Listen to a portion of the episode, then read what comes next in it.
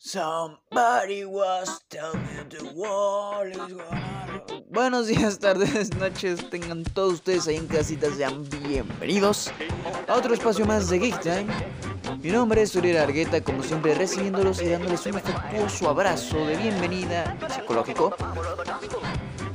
Y el día de hoy voy a hablar de películas bélicas, películas de la guerra, de la guerra mundial si acaso, porque son de las de, la mayoría de las películas que tratan de guerra, aparte de que son de esa guerra específicamente que salen, también voy a hablar de una que pues personalmente a mí me, me impactó mucho en su momento. Y es que yo creo que una época que marcó a toda la humanidad fue la época del holocausto nazi. Posiblemente ahí nos dimos cuenta que el, llamarse Hitler iba a ser sinónimo de genocida, que ser judío iba a ser considerado un crimen y que pensar diferente ya no iba a ser tan bien aceptado. Y eso en la Alemania Claro que, a pesar de que fueron unos cabr fueron unos cabrones estos, nazis. Lo que sí hay que reconocer es que eran estrategas, canijos, y abarcaron un buen territorio de la Europa de aquella época, pero evidentemente con métodos demasiado cuestionables. El hecho de declararse enemigos de todo el mundo no le ayudó mucho que diga. Y lo que es peor, pues Japón también se vio afectado porque pues sí, ahorita, ¡ay! ¡Qué buen anime de Japón podemos ver! Pero también en la Segunda Guerra Mundial nos acuerdan de Pearl Harbor. Y pues, sobre todo siempre pues, se pagaron cuentas hasta en esa época porque pues Hiroshima, Nagasaki, yo creo que mm, se pasaron de la raya los estadounidenses. Pero sin esas bombas nucleares creo que jamás hubiera como que cierto temor al arsenal estadounidense, pero dio pie a otra guerra aún más canija llamada la Guerra Fría, que era una guerra que no era precisamente una guerra. Pero en fin, hablaremos de las películas sobre la guerra, la Segunda Guerra Mundial más específicamente, para que se entienda, que a mí me gustan no tanto por acción, no tanto por los actores, sino por la historia. Sin más que agregar, comenzamos.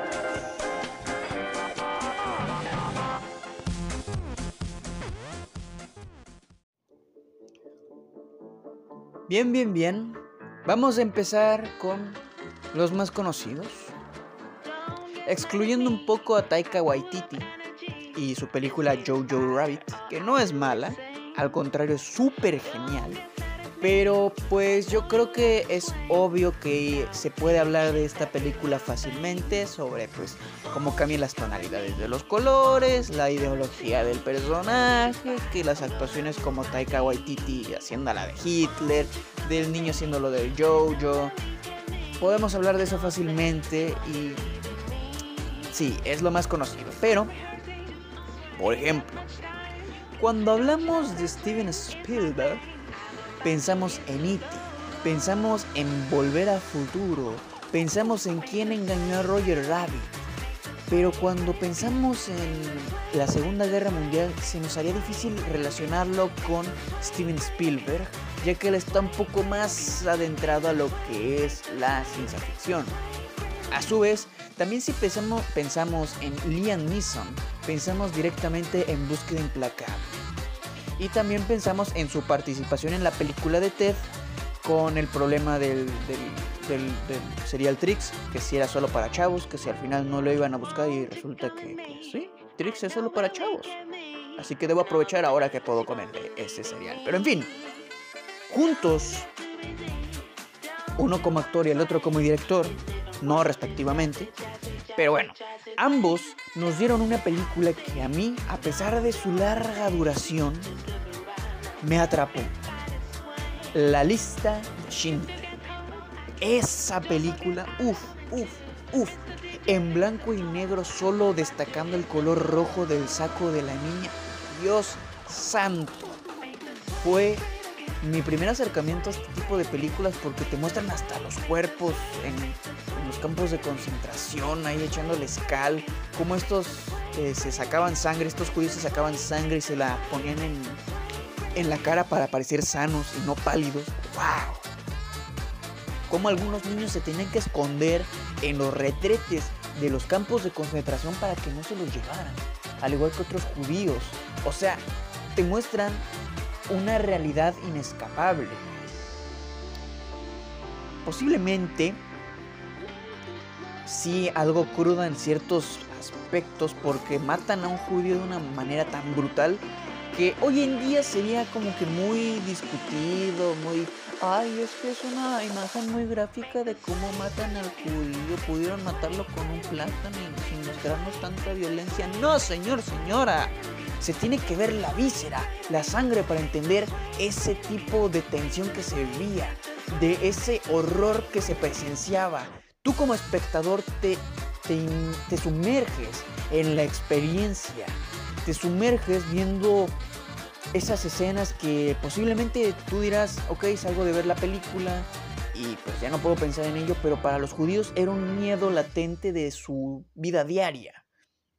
Ves incluso cómo se tenían que desvestir y desfilar enfrente de los nazis para ver si eran sanos y aptos para trabajar o ya si directamente a la perch, te vas al horno.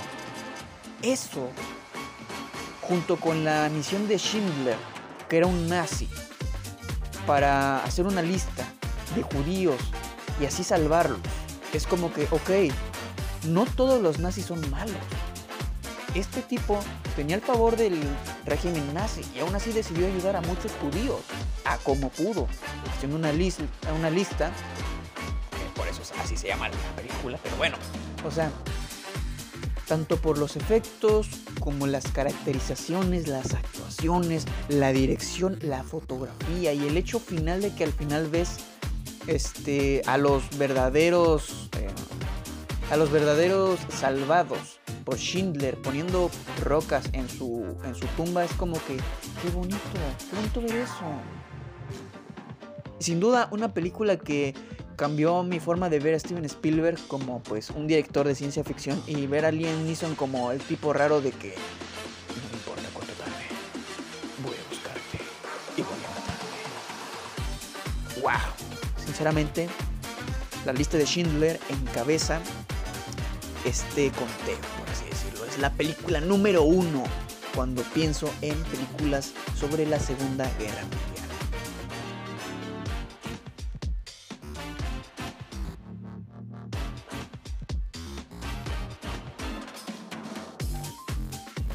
Claro que una cosa es ver desde el lado de un nazi queriendo salvar a los judíos, esa es una cosa, y otra muy diferente es ver, evidentemente, lo que sufrían estos judíos. Pero hay algo muy interesante con la película con la que voy a hablar a continuación. Y es que no se trata de lo que viven los nazis, no se trata de lo que viven los judíos, no se trata de el holocausto. Se trata de un padre protegiendo a su hijo y mostrándole que ante todo, ante la adversidad, ante la dificultad y ante la hambruna, la vida es bella con la actuación principal de Roberto Benigni, hijo de su... No sé qué fue de ese actor, no sé qué fue de él, pero la vida es bella. Cuando ves películas de la Segunda Guerra Mundial es como que, güey, viendo un papá protegiendo mentalmente a su hijo de todo lo que se está viviendo, protegiéndolo incluso de ser asesinado en los hornos. Güey, no manches. Ese tipo de cine a mí me encanta. Es una historia emotiva, pero que no se trata de hacerte llorar así porque así, sino que primero la película con Roberto Benigni, un tipo bien vale verga, un judío, sí, pero eso queda como en segundo plano. Llega a un lugar donde se iba a reunir con su con su tío, ¿sí? Y tenía a este amigo Toribio. Creo que así se llamaba su amigo Toribio. Y el tipo se llamaba Guido se hacía presentar como el príncipe Quito. ¿Cómo que se hacía presentar? Sí, cuando conoce su interés amoroso. Y eso es lo más bonito porque hay un desarrollo de la trama de los personajes y de por qué empatizas mucho con ellos. Guido conoce a una chica por accidente. Entonces, pues él se presenta ante una niña como el príncipe Guido y pues se enamora perdidamente a primera vista. tiene que ser una película romántica, dramática. Y lo curioso que es cuando llegan a este pueblo, a este lugar, se encuentran con simpatizantes nazis y están estos dos amigos están manejando un Rolls Royce, creo más no recuerdo, ese era el tipo de auto. El caso es que era como los que utilizaban los oficiales del régimen nazi en aquella época. Entonces son recibidos por simpatizantes del partido. Y ellos en su calidad de judíos, cuando llegan en un auto de este tipo de, pues de manufactura, son recibidos, elogiados y le dice eh, Roberto Benigini, ves Toribio, ya nos esperaban, nos están recibiendo muy calurosamente. Y es como que, güey, no, están quieren recibir a los nazis. No les voy a hacer el cuento largo. Te muestran cómo poco a poco va creciendo la relación entre Guido y su amor verdadero, el cual es una maestra de primero. Pero lo que está en segundo plano es cómo los simpatizantes del régimen nazi toman un poco más de relevancia al grado que los nazis empiezan a dominar la parte alemana y son elegidos. Y también se ve esta, esta fobia hacia los judíos al grado de quererlos denigrar, segregar. Y dices, es un, te muestran un mundo completamente salvaje en el cual valores como el amor, la paciencia, la amistad, se ven, se ven como que encarnados en, el personaje de Roberto Benigni, en el Guido. Y hay un personaje, el doctor, el cual junto a Guido tienen esta actividad en la que se hacen mutuamente eh, acertijos. Lo cual te hace ver como que para Guido no existe la clase social. Te puedes llevar tan, tan bien con un pobre como con un rico. Y eso, esa amistad, cuando Guido es llevado al campo de concentración nazi junto con su hijo, la forma que tiene de salvarse es respondiendo a su acertijo. Después de tanto tiempo de no verse, le responde el acertijo y el doctor hace lo posible por salvar a Guido. Simplemente alucinante.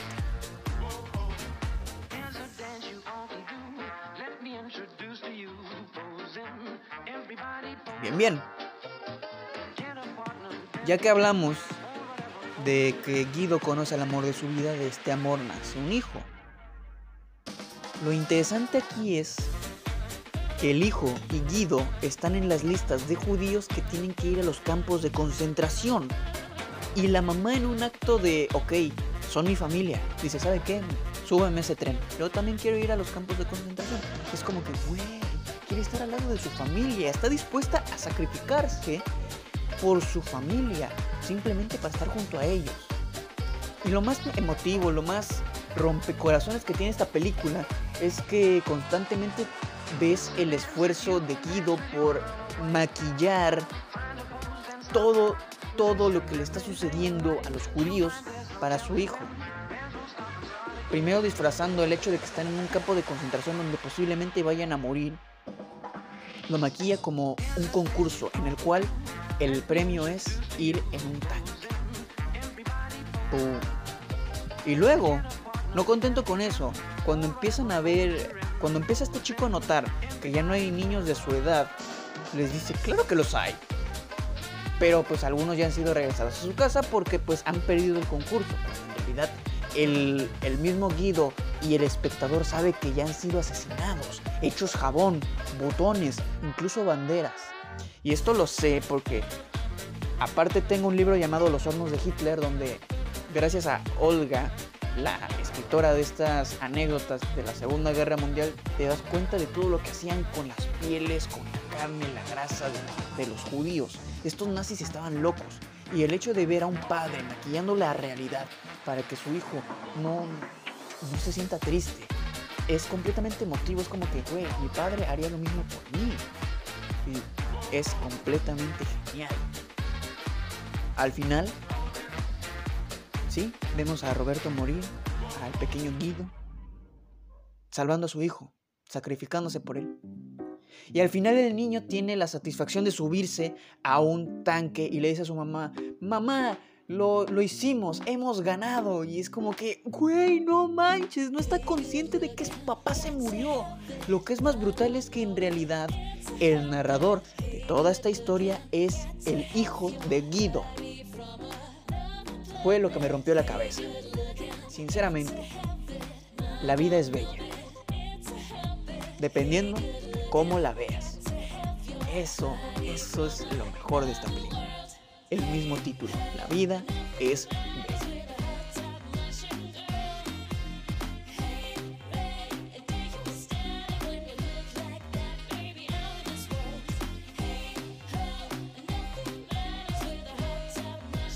Y viendo este tipo de películas, uno dice, carajo, si tuviera un nazi enfrente de mí, quisiera verlo morir. Ta.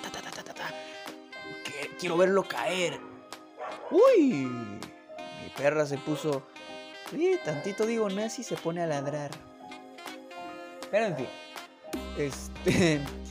¿Qué estaba diciendo? Ah, sí, si quiere... Es como que te hace sentir tan mal cuerpo todo lo que hicieron los nazis con los judíos y con las personas en general. Que dices, yo quiero ver una película que me haga sentir esa satisfacción y tenemos a un director el cual tomó el concepto de los nazis y lo transformó a su imagen y semejanza. Estamos hablando de una película dirigida por Quentin Tarantino.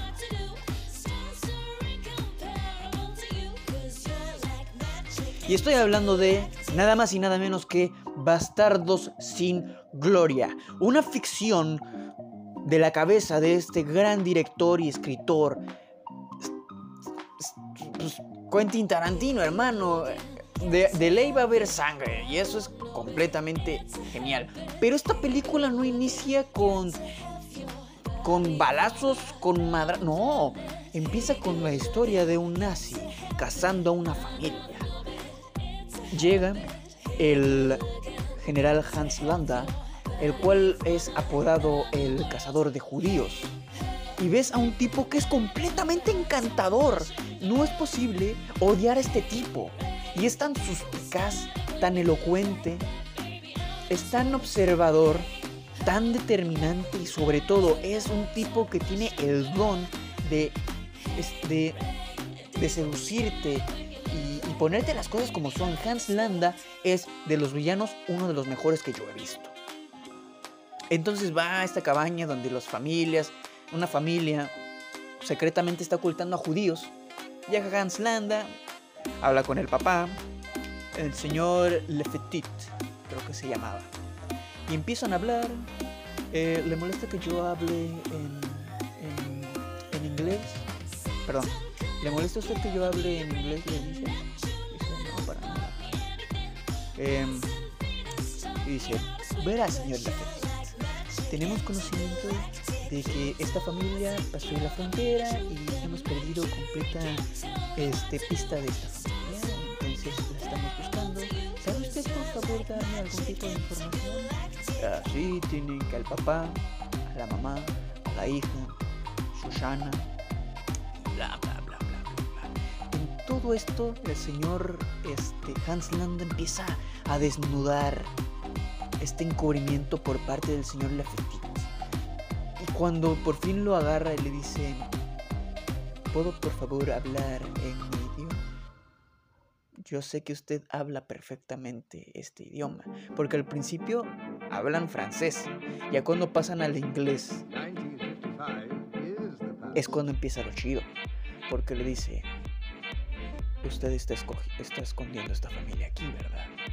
Y el tipo está desarmado porque su familia está siendo amenazada y le empieza a sentir con la cabeza. ¿Puede indicarme dónde están ubicados más o menos esta familia?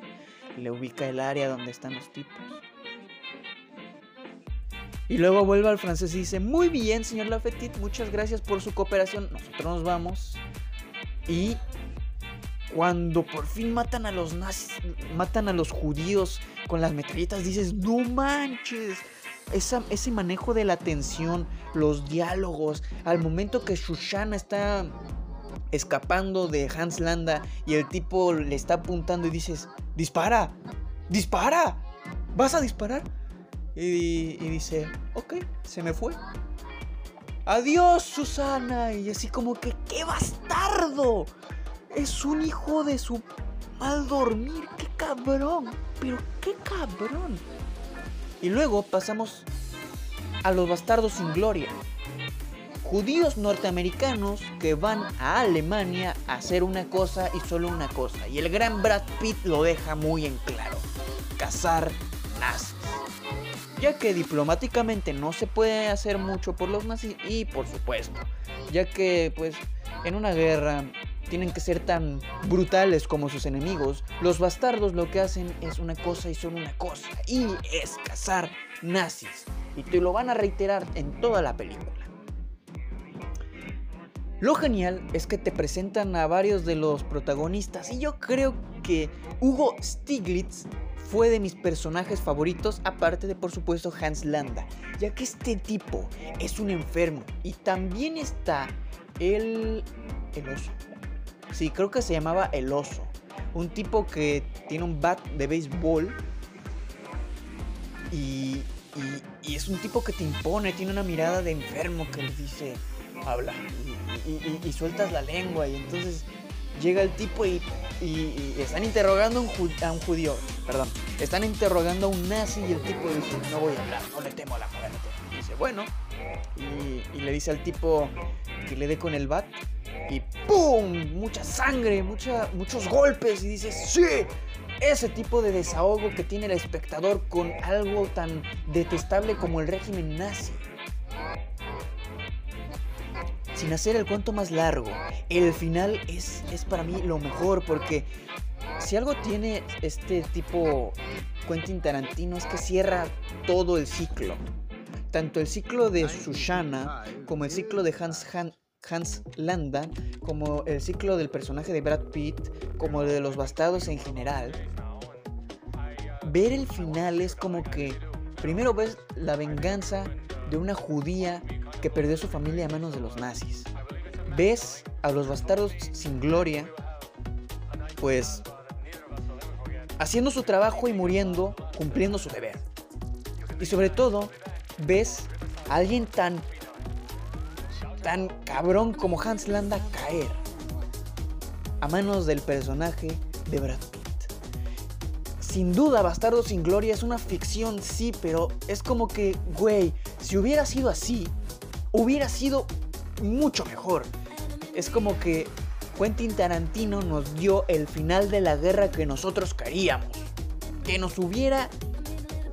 Básicamente le da a los norteamericanos lo que quieren porque si, lo vemos desde el punto histórico, el hecho de que este Hitler se haya suicidado es una victoria vacía.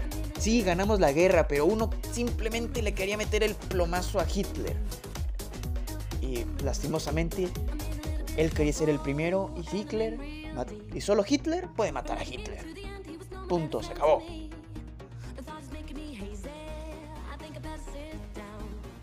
Ya por último, una película que quiero destacar, que no por eso es menos importante. Es una película que a mí me marcó. Sí, ya hablé de la lista de Schindler, ya hablé de, por supuesto, una película que habla de cómo un padre es capaz de lo que sea por su hijo.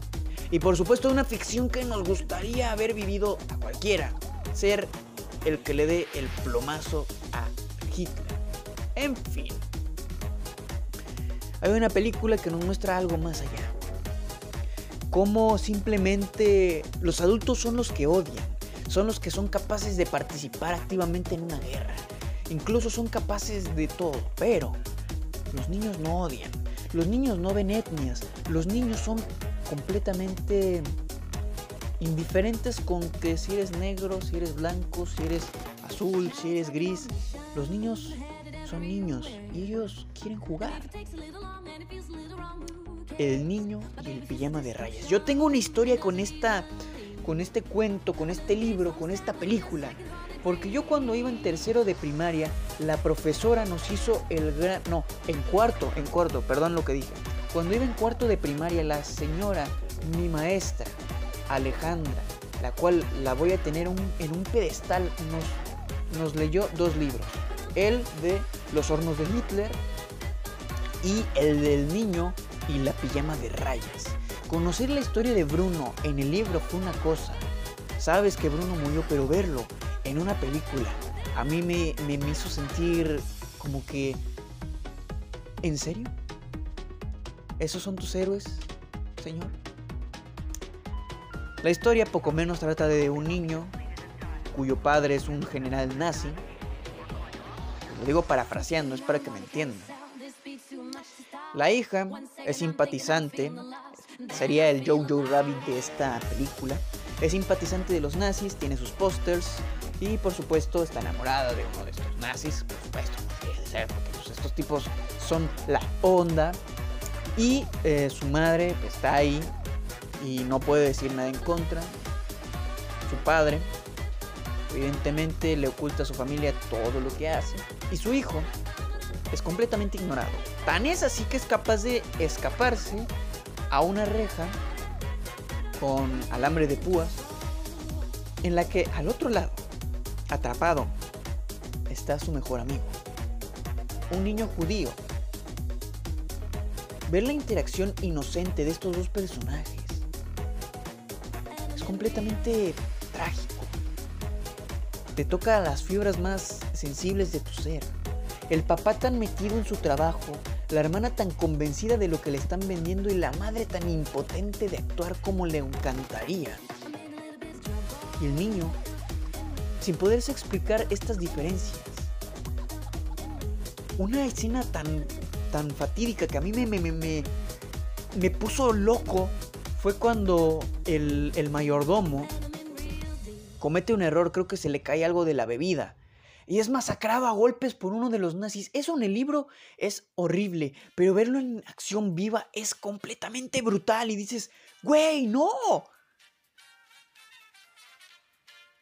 Y el final, cuando ves a Bruno disfrazándose de judío, yendo con su mejor amigo al baño, al baño químico en los hornos, no, al baño de ácido, y su padre sin hacer nada, esas duchas que toda la trama de la película amenazan con venir.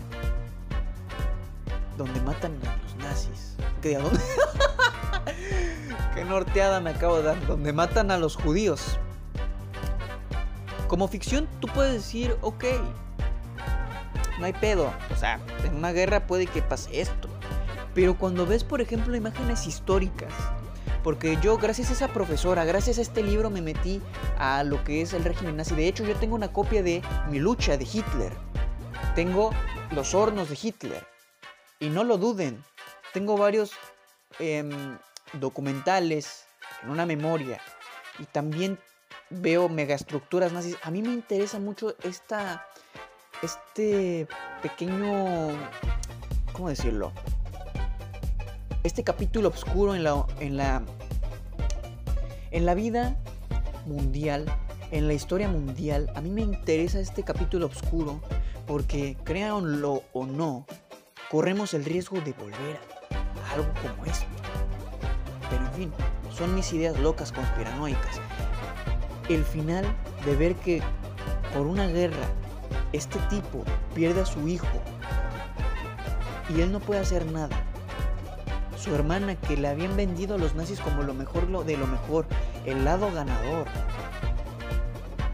ahora ve que por los nazis él perdió a su hermanito. Lo que es peor, cuando acabe esta guerra su padre va a ir a una corte marcial y lo van a fusilar fácilmente, lo van a condenar a la cárcel. ¿Por qué? Porque los nazis son los enemigos públicos.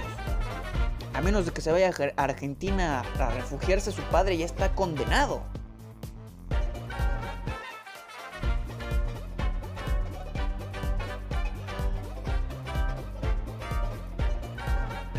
Una cosa, como les digo, es la ficción.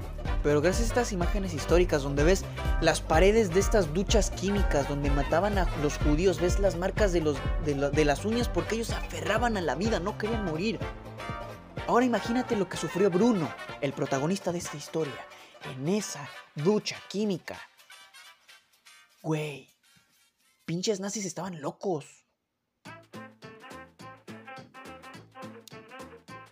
Y en fin,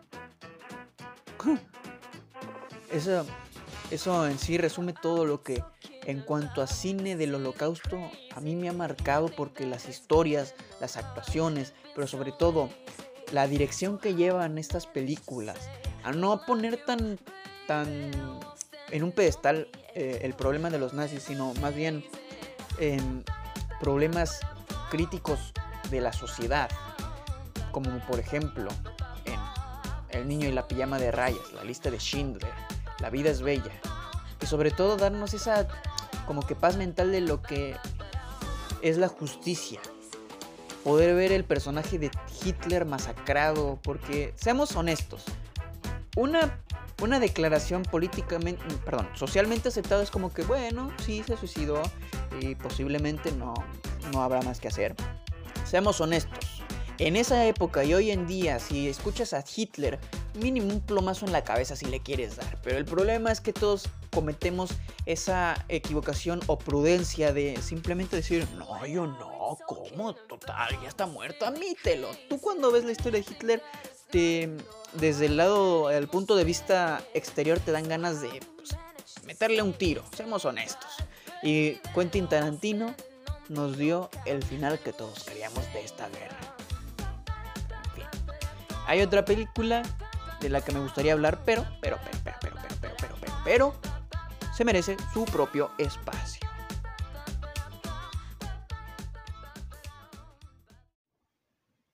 Pero en fin, eso es todo lo que tenía que decir al respecto de estas películas. Como les digo, tengo una, una que me estoy guardando en el bolsillo para más tarde porque es cine clásico y merece su propio espacio. Pero como sea, si no conoces alguna de estas películas, yo te la recomiendo porque aparte de que son eh, películas que se podrían considerar, si no de culto, muy interesantes, son muy entretenidas y además son un panorama más serio.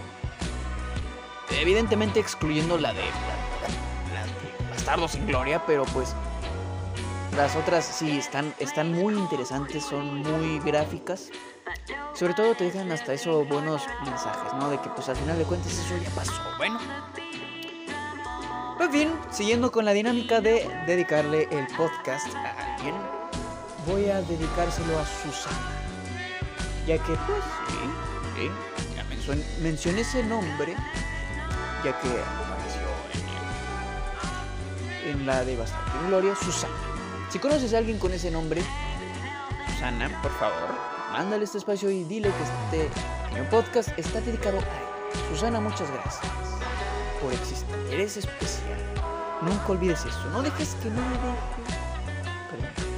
No dejes que nadie te diga que no puedes hacer lo que te propongas. Claro que sí puedes. Es más, diles que te la... Diles que están equivocados. Porque lo que iba a decir es una palabra muy altisonante. Susana, tú eres una dama. Mereces respeto. Susana, yo creo que estás destinada a cosas grandes. En fin, muchas gracias por escuchar este pequeño espacio, Susana. Y si no eres Susana, de igual manera, muchísimas gracias por decidir escuchar completamente este podcast. Recuerda que sin ti no podría seguir haciendo contenido porque si nadie lo escucha, pues como para qué, ¿no? Y ¿quién soy yo? Pero en fin, mi nombre es Uriel Argueta, como siempre, su humilde narrador, despidiéndose y esperando que nos volvamos a encontrar. Hasta la próxima. Chao, chao.